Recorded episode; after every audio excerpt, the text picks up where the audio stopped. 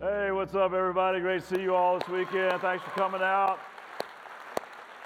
I thank these guys for leading us in worship today, and it's so cool to be a be a part of a vibrant place like this. I want to welcome Lone Hill and Etiwanda Gardens, and those of you that might be joining us online, or maybe you're in a fireside room.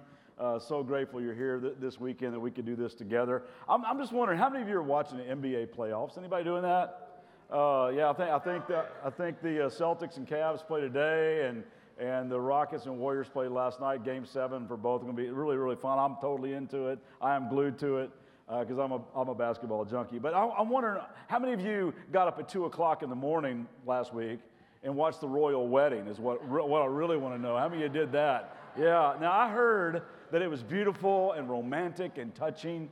Uh, I'm talking about the wedding, not the playoffs. Uh, but I didn't get to see it, but I did, I did see a portion of it. And so I wanted to show just a portion of it for those of you that maybe missed it. So take a look at this.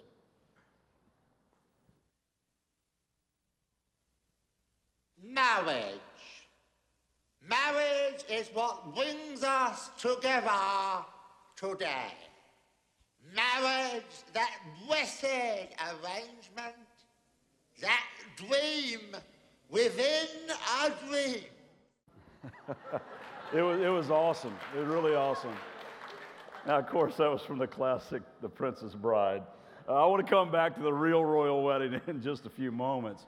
But, I, but when I see stuff like that, I'm, I'm, I always think how there's probably more than a few of us that grew up with like, you know, stained glass windows and uh, all kinds of pomp and processional. And we had liturgies that were spoken or read in languages that we could not understand vocabulary words used that we still don't know what they mean. And as kids, we would put on our Sunday best and squirm in those uncomfortable clothes, and we would recite something together known as the Lord's Prayer in, in those places. And we, we would kind of even even put it on autopilot. I'm just being honest as, as a kid. And we would say, our, our, Father, which art in heaven, hallowed be thy name. Thy kingdom come, thy will be done on earth as it is in heaven. Forgive us our debts as we forgive our debtors, and lead us not into temptation, uh, and deliver us from evil. For thine is the kingdom, the power, and the glory forever. Amen.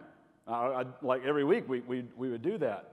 And here, here's the deal the, the thing is, that prayer was never meant to be spoken in some ritualistic, formulaic uh, type of way, uh, and certainly never as a flippant, uh, like recitation.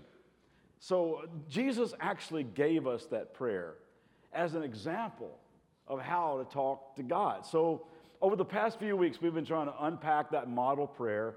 And today we come to the very end of the prayer. So I want us to read that last line out loud together from the screen Matthew chapter 6, verse 13. Let's say it together. For yours is the kingdom and the power and the glory forever. Amen. Now, some ancient texts don't include this benediction on the end. They stop with, and deliver us from the evil one.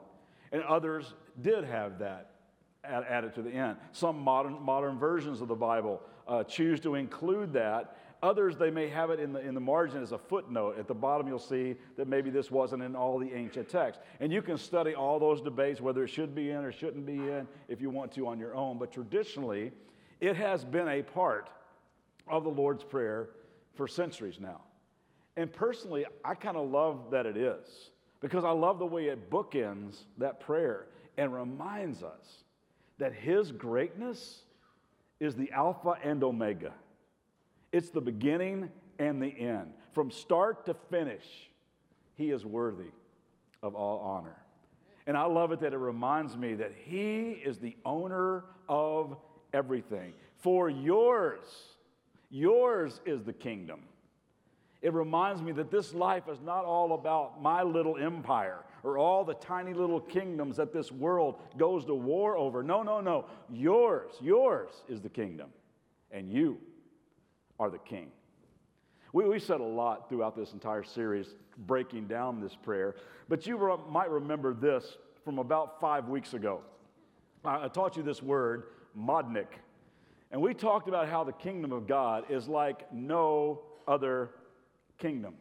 And we, we took this word and we kind of broke it down letter by letter, and we talked about how the kingdom of God, in the kingdom of God, more is actually less. See, see we, we, are, we are told in this world that, that you, that you got to gain, you got to climb, you got to win, you got to conquer, you got to accumulate. It is all about building your own little kingdom. But Jesus comes along and says, no, the more that you're looking for is actually found in less.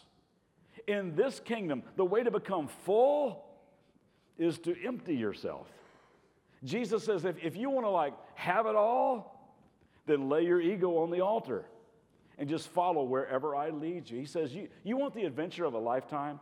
Then loosen your grip. Lay down your control, surrender to my leadership, and your life will be this thrill ride of passion and purpose and joy and peace and deep, deep, deep satisfaction. Because in this kingdom, in the kingdom of God, more is less, and less is more. And you remember, in, in this kingdom, it's always others first. In this kingdom, I mean, people don't power up on other people in, in this kingdom.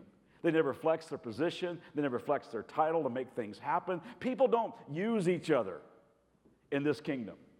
In this kingdom, men don't objectify women, people don't traffic kids. People don't abuse each other in this kingdom. In this kingdom, people honor each other above themselves. They attach a high price tag to people. In this kingdom, they mourn with those who mourn. They celebrate when something good happens to another person, even when it didn't happen to them. People in this kingdom, they don't cover stuff up. They love the truth because He is the truth. They never cheat to get ahead. They fight for the underdog. And when it comes to serving, they are the very first ones to pick up a mop because in this kingdom, it's others first. Last Friday night, I got to attend the seventh annual Night to Remember uh, by Mission Church in Ventura. Uh, they've been throwing a prom for special needs students uh, for seven years now, very much like the Shine event that happens here at CCV in February. It's, it's for ages 15 to 25 there um, for kids that often get o- overlooked. Uh, this year, uh, they had, it was incredible, it was at the Ventura Fairgrounds. They had 468 VIP special needs guests and over 1,500 volunteers from the church and the community. Limos, red carpet lined with paparazzi and adoring fans, DJ thumping music, full course dinner. I mean, it was so awesome. And one of the things that is so awesome is to stand back and watch the, the parents of those kids that come and to watch how moving it is for them to see their child having the time of their life and being honored like this VIP. Uh, it, it's, it's so, so awesome. But one reason this year was extra special for me was that the guy who started the whole thing almost 20 years ago uh, w- was in town. My buddy Brewster was the youth pastor of our church in Kentucky. He walked in my office one day and he goes, Bro, I got an idea. Because I've been reading through scripture and it says in Luke chapter 14, Jesus said, When you throw a party, don't just invite the, your rich relatives and those that can pay you back, but when you throw a party, invite the poor, the blind, the crippled, the lame. He said, What do you think Jesus meant by that? I said, Well, I think Jesus, he goes, Here's what I think Jesus meant. He said, he said when, when, when you throw a party, invite the poor, the blind, the crippled, the lame. Oh, I think you got a point there. He goes, So I want to start throwing parties like that. And so we started this thing on Friday nights once a month called the Jesus Party. And all special needs folks would come on Friday night and just had a blast together. And then it evolved in what we called the Jesus Prom. And it started almost 20 years ago now. And it's so cool. To, it was so cool to have Brewster there with us this week. Uh, to let him see the ripple effect of his idea that now churches all over the country, really all over the world, Tim Tebow Foundation got a hold of it, blew it up with these Shine uh, uh, events. It was just so cool for him to see what God had done through his idea. But if you've never attended one, or if you've ever wondered what the kingdom of God really looks like, take a look at this.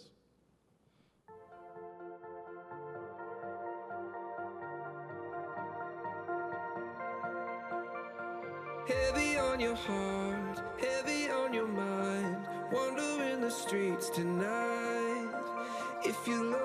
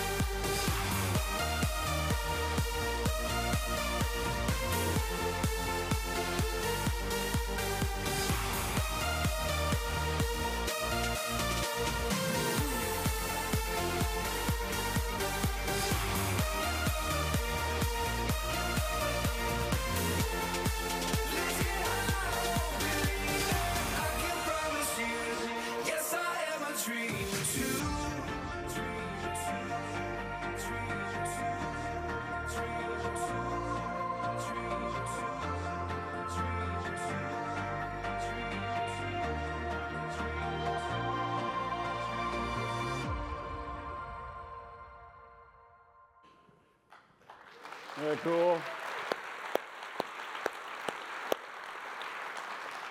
to see the, the kingdom of God as an others first kind of kingdom. In fact, in this kingdom, you descend into greatness. We, we saw a few weeks ago a, a, scripture that was, that was one of the favorite worship songs of the, of the early churches. And it, it talked about the radical version of humility that Jesus modeled. And it said this In your relationships with one another, have the same mindset as Christ Jesus, who, being in the very nature of God, did not consider equality with God something to be used to his own advantage. Rather, he made himself nothing by taking the very nature of a servant. Being found, being made in human likeness, and being found in appearance as a man, he humbled himself by becoming obedient to death, even death on a cross. You descend into greatness. He did not lay his divinity down, he laid down his self. He crucified his ego because in this kingdom, that's what you do. And since this is a kingdom of selflessness, we talked a few weeks ago about how this is a place also where generosity just flows. I mean, in this kingdom, generosity flows like a river, while most kingdoms are all about conquering expanding borders and stockpiling assets. In this kingdom, Jesus says, it's not about the accumulation of stuff. I mean, what would it profit you if you gain the whole world? But you lose your soul in the, pro- in the process. Jesus tells us you'll never find happiness in building your own little empire. In fact, he even said it's so much better to give than it is to get. The happiest people on the planet are those who consistently and generously just live beyond themselves. And although it does feel great to live that way, Jesus was right, wasn't he? It is better to give than it is to receive. It just is. It's a better way to live. And although it does feel great living that way, it's still uh, a not about us kind of kingdom. It's, it's not about us. I, I, I, talk to worship teams all the time. I mean, I, I teach at several different churches, you know, and almost every weekend I'm with a different worship team. And I often remind those of us that stand up on a stage never seek the spotlight. Just try to be a floodlight, throwing all of our attention toward the one who put breath in our lungs. And you guys need to know something about the people that play instruments and sing on this stage every weekend. None of them are seeking like a four chair voice turn. The only chair that matters is just one. They're trying to bring God to the edge of his seat and just make him smile. Now, it is deeply gratifying when any of us use our gifts. When you and I are living beyond ourselves and we're making a difference with our life, I mean, it does feel great, doesn't it? I mean, I was thinking about those students that were the volunteer host for the night to remember, the, the, the prom. Those high school students and college students that volunteered to be a host for the night, to be a date for someone. I just, I looked at them knowing that even though the VIP guests were having an absolute blast, the ones that were really filled with joy were the ones that were living beyond themselves and just serving somebody that night. It was, it'll, it'll, that will serve them for a lifetime. But even in that, even though it feels so good to be used like that, in this kingdom, we're not after the applause for doing stuff like that. We don't seek notoriety. We don't seek fame. It's not about how many Twitter and Instagram followers we can amass. We aren't after pats on the back. We aren't after the credit. We deflect all praise and honor to the one who created us to do this life. It is a not about us kind of kingdom. And unlike most other kingdoms, this kingdom is not fortified with like iron gates and high walls and drawbridges and moats filled with alligators. There's no big bicep bouncer standing at the door saying, Let's see some ID. No. In this kingdom, it is radically inclusive. Radically inclusive. The king of this kingdom is a king of grace, and he looks beyond our faults and our flaws and our failures. And instead of giving us what we deserve, which is justice, he gives us grace. He swings the door open wide and says, I don't care what you've done, I don't care who you are. This kingdom is for everyone. Jesus said in John 3 16, For God so loved the world that he gave his one and only Son, that whoever, whoever believes in him should not perish, but have everlasting life. And, gang, all this is possible because there's a king on a cross in this kingdom. You know, Jesus said, No one takes my life from me, I lay it down. And anyone who accepts the sacrifice he made on their behalf on that cross and chooses to let him be their king of their life, anyone who is done building their own little empire and will humbly walk through the door of the kingdom of God, they will be there for eternity. He went to a cross so that you and I could be with God forever. There is no greater love. There is no greater kingdom. It is modnik, the radically upside down, inside out, wonderfully backwards kingdom of God. It belongs to Him, and He invites us into it. There is nothing like it.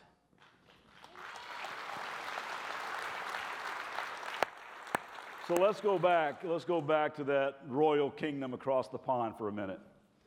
The talk of the royal wedding was not so much about the beautiful dress the bride wore, although it, it was stunning.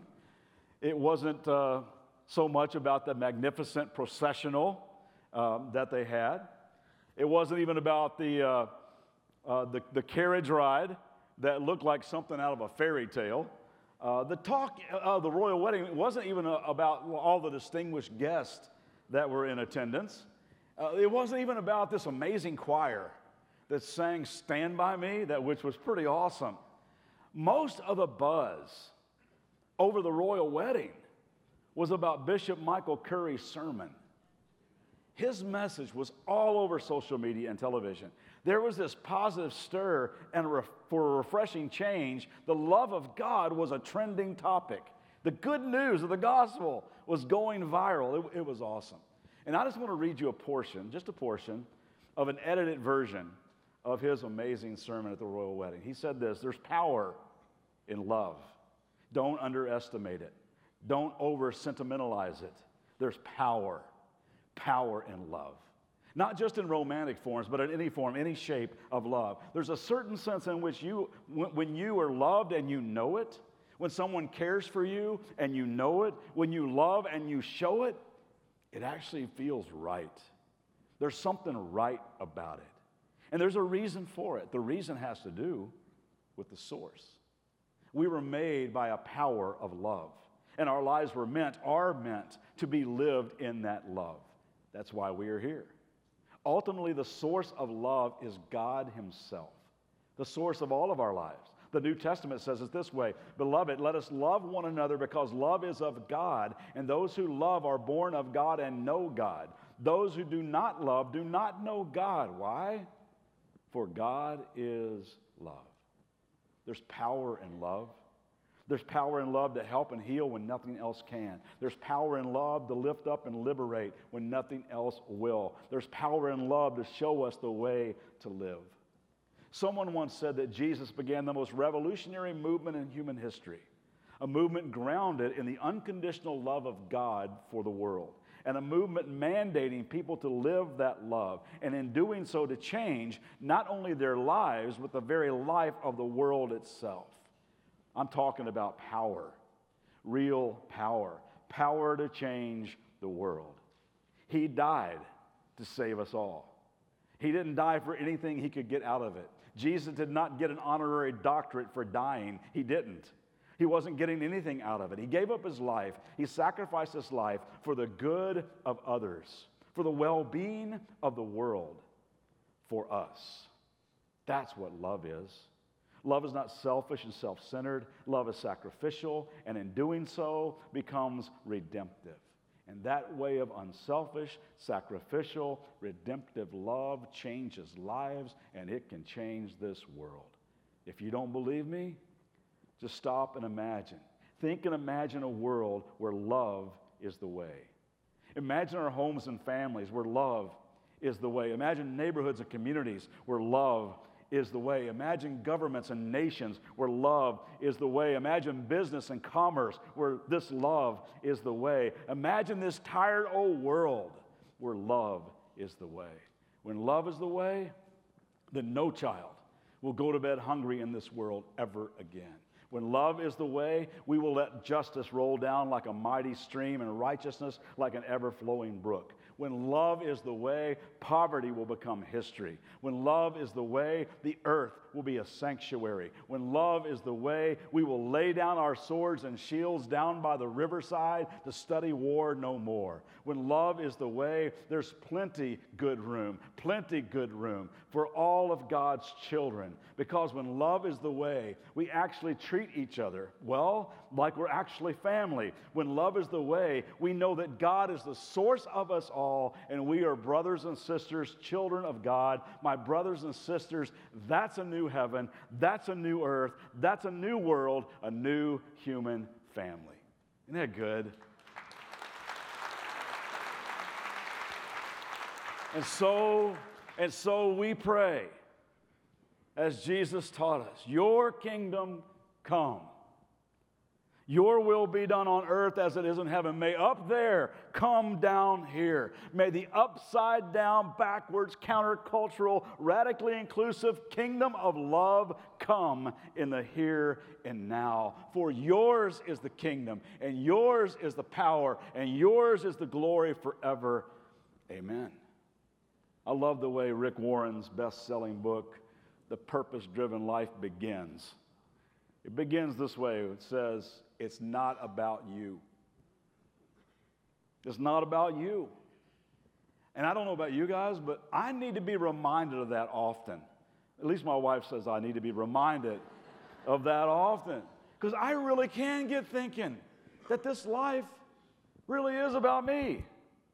You know, how, do, how does a narcissist change a light bulb?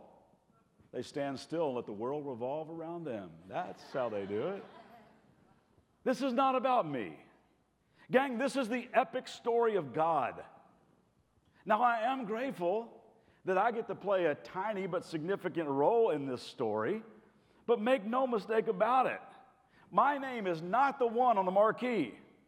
I am not the headliner. I am not the A-lister. I'm not the producer, the director, or screenplay writer. I'm not the hero. I'm not the lead actor. When the credits roll someday, I'll be listed as like fourth bald guy somewhere in the credits. It's not about me. This is the epic story of God. It's about His creative genius. It's about His indescribable glory, His brilliance. It's the epic story of His fierce, reckless, relentless, insatiable desire to love us, connect with us, His prized creation. And it's all about His incredible power. I mean, why would I depend upon my own puny strength in this life when His omnipotence is available to me? The same power that spun the planets into orbit, the same power that raised Jesus Christ from the dead can transform a life, can restore hope, can rekindle passion. It's the same power that breaks the chains of any kind of addiction and heals broken hearts and robs the grave of any power over us. And by praying this prayer, we're beginning it and ending it by acknowledging that this is the epic story of the one and only true and living God, who is our loving Father, our Almighty God with limitless power and limitless love, the only one who is worthy of all praise, honor, glory, and worship. Jesus. Jesus taught his disciples to conclude their prayers with Amen. The word comes from a Hebrew root meaning to be firm and secure. So, amen eventually came to mean it is immovably true. It is immovably true. So, when we pray this prayer, we're saying amen to a good, good Father. His character is immovably true. We're saying amen to this eternal kingdom of His because it is immovably true. We're saying amen to His better ways, His wiser wisdom, His sovereign will because they are immovably true. We're saying amen to his daily bread, his providing hand, because it is immovably true. We're saying amen to his amazing grace because it is immovably true. We're saying amen to his power over darkness and evil because it is immovably true. So I want all of us to stand at all of our campuses right now. And let's just wrap up this series by praying this prayer from our heart together today. We'll put it up on the screen so you can see the words. And let's just pray this prayer out loud together. Our Father, in heaven. Hallowed be your name. Your kingdom come, your will be done on earth as it is in heaven. Give us this day our daily bread and forgive us our debts as we forgive our debtors. And do not lead us into temptation, but deliver us from the evil one. For yours is the kingdom and the power and the glory forever. Amen.